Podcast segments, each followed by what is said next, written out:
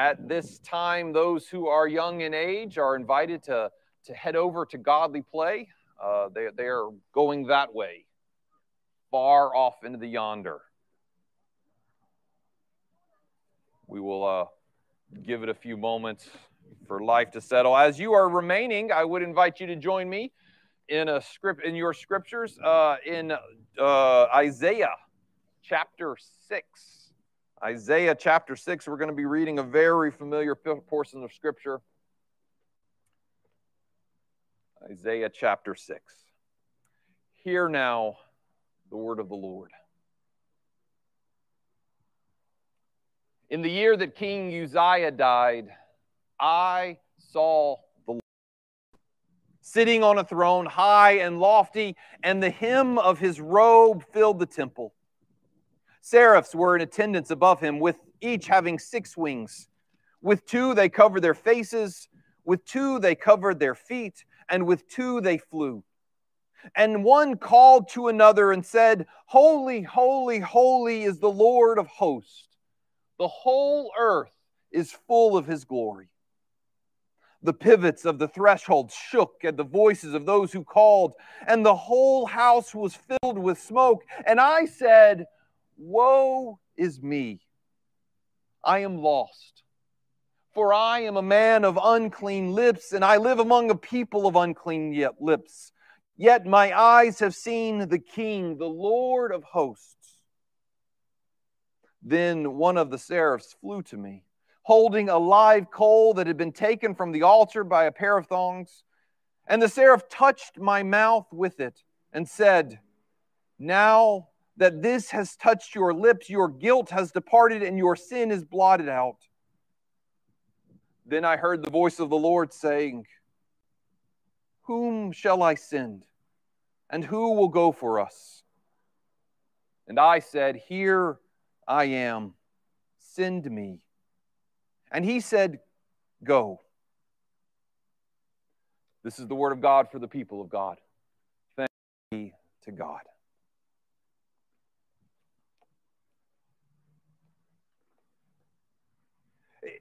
In Celtic spirituality, they talk about thin places in the world. Places where the boundary between heaven and earth, between God and man, is, is grown very dangerously thin. The veil is, is loose and tattered. I was thinking this week of some of those places that you might have visited, something like, like the Grand Canyon. Anybody here, show of hands, been to the Grand Canyon before? A few of you? Okay. It's an impressive sight. You, you stand on the precipice of that great crevasse, and there is openness and, and the layers carved by thousands and thousands of years. And it is this, this moment of, of humbling, all inspiringness. I've never actually been to the Grand Canyon. In Georgia, they have a little Grand Canyon. I've been to it. It's not very much. I mean, it's kind of like a puddle, but you know, it's good for Georgia. Apparently, there's a couple of other grand, little Grand Canyons scattered about for me, my moment of, of, of awe happened. Uh, I was camping right before I got married out on the Pacific coast at, around Mount Rainier. And way up there, next to glaciers and, and above the tree line, that even though it was July, there was still snow in the ground. And, and at night, we would look up into the heavens and see the stars sprinkled across the sky. We, we could go on a list of, of raging oceans and, and other places you have been. But there are these times, these thin places where you catch a glimpse of what the seraph says in Isaiah that the whole earth is filled with God's glory. We look at the natural order and we see the very presence of God, his, his handiwork and the fingerprints.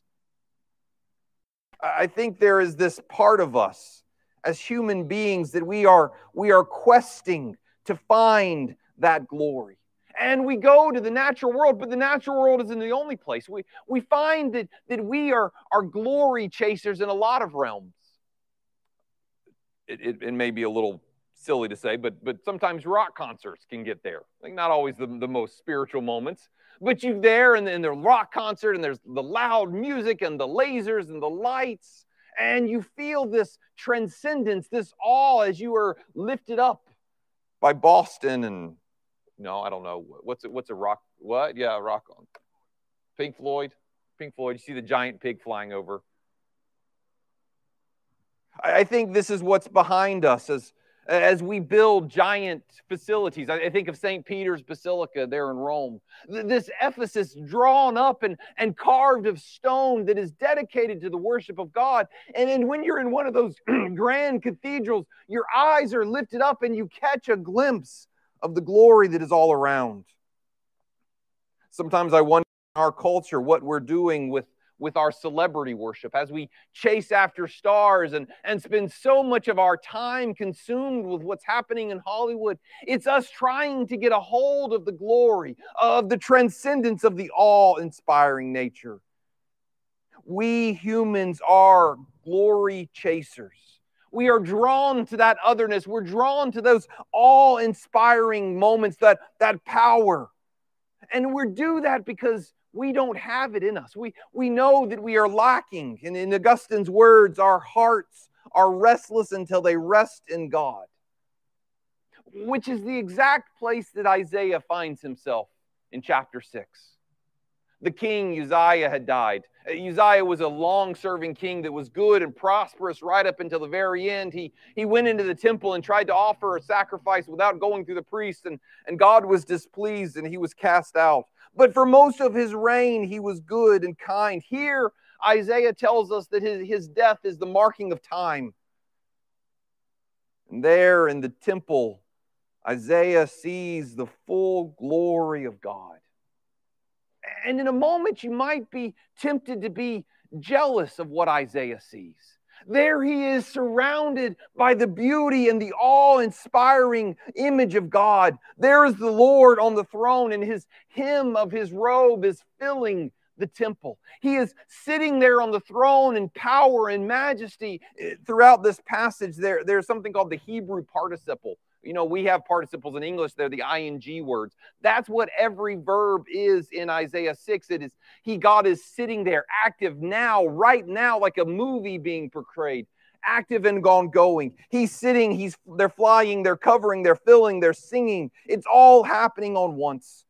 And surrounded by God, there are these angelic beings, these seraphs, and they have these wings that they are flying with and covering their faces because they cannot look on the holiness of God we cannot look on the holiness of God.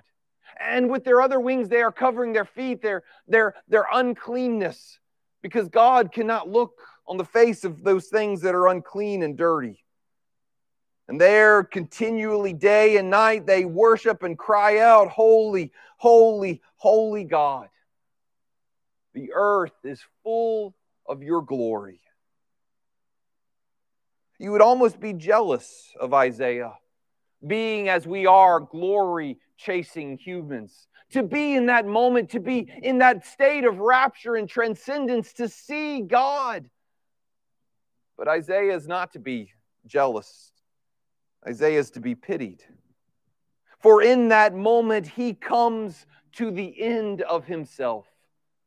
I am undone, he says. I am lost. He is lost because there is this great difference between him and his unclean lips and the holiness of God that is on display.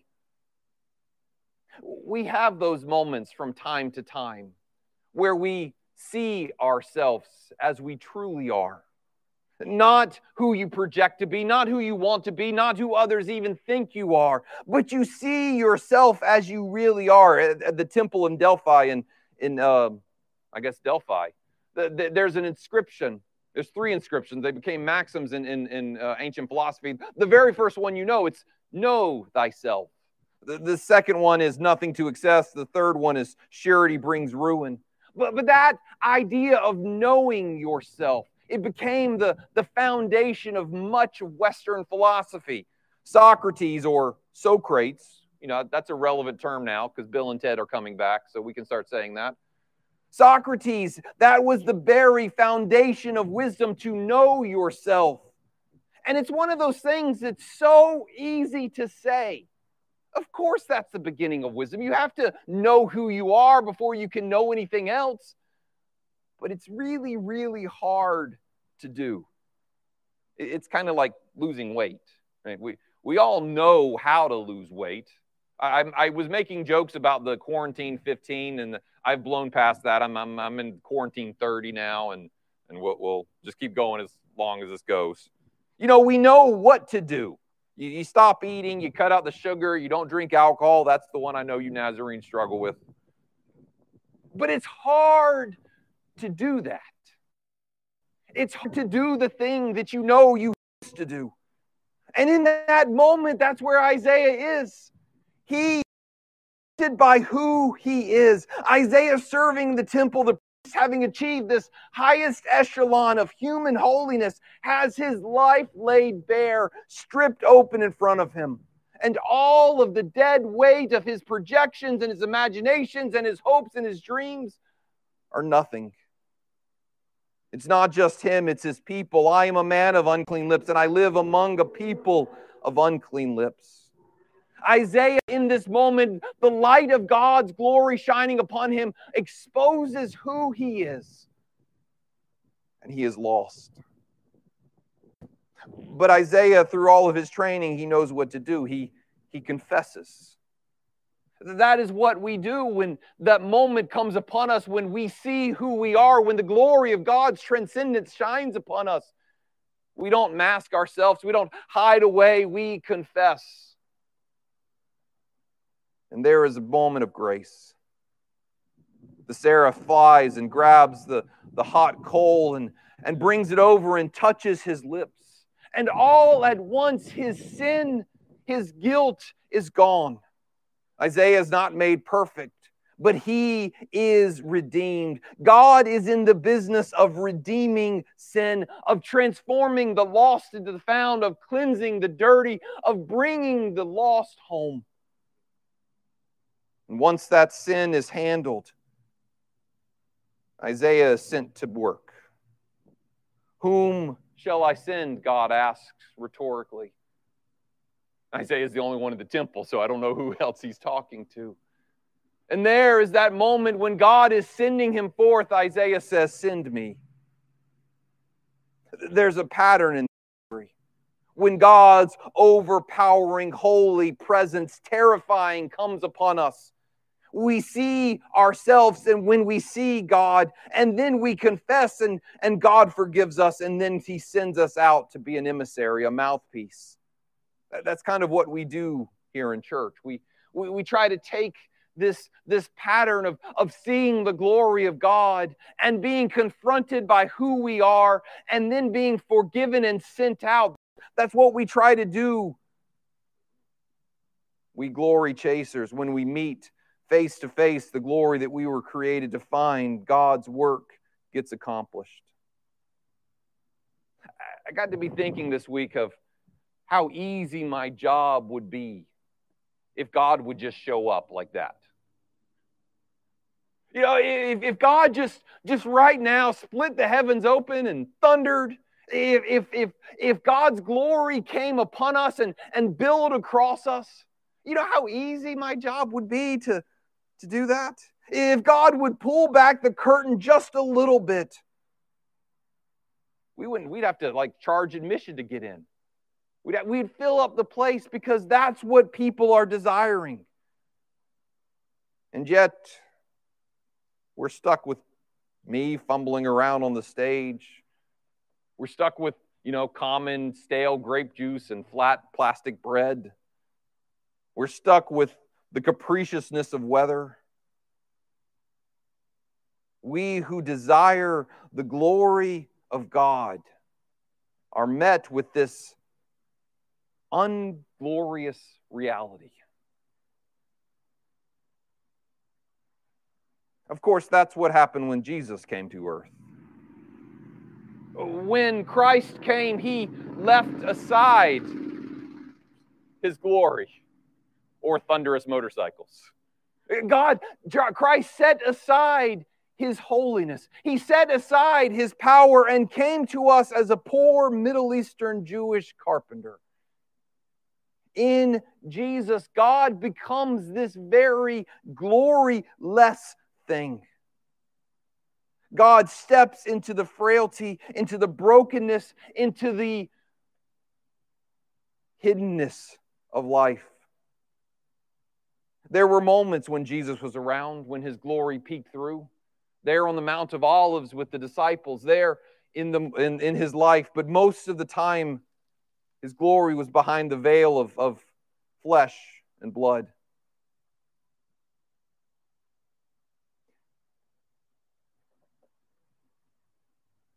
So, why would God call all of the glory and power on earth to reconcile us to himself and yet leave his glory behind in this moment of his fullest revelation? Well, it, it's it's kind of like you, you know. Have you ever tried to say you're sorry to someone who wasn't quite ready to forgive you? You know, you know that moment when you're kind of ready to move on, and and and your friend or your partner isn't. That you'll never guess who in my relationship is always the one ready to move on with things, right? The one that's freer to forgive, not not the cold and crusty one that holds on to grudges. Like, yeah, I'm going to stop there. God lays aside his glory so that we will love him for who he is and not in our fleshly desire to have glory upon us. Jesus comes and reveals who God is. And when we see the character of who God is, we see the person of Christ. And so here's the challenge for us since Christ is will, we, we choose to be reconciled to this love of God when we see Jesus without seeing the glory? Will we choose to find ourselves in the humbleness of Christ and set aside our quest and desires for greatness? Will we find ourselves at the foot of the cross and hear the cleansing words? Well,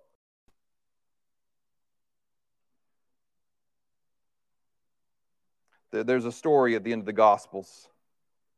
Jesus has, has died and, and rose again, and he's appearing before his disciples. And there's one who misses it. We, we call him Doubting Thomas. Because in that moment, Doubting Thomas is all of us, desiring to see who God is, but confronted by the reality of who Jesus is. He reaches out and he touches the Lord. In chapter 20, Jesus says these words Blessed are those who have not seen and yet believe.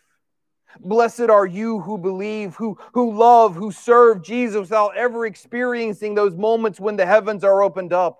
Because one day we know the promise is there, but for now we see God in the glory of Christ, the glory of our Savior. Let us pray together. And now, Almighty God, you have promised us the glory. May we see your glory, O Lord, in Jesus Christ, in him crucified for us. And may, O Lord, in that moment we find your cleansing to make us new, to forgive us of sin, and to send us forth in your word. This we ask in the name of the living word, Jesus, our Savior.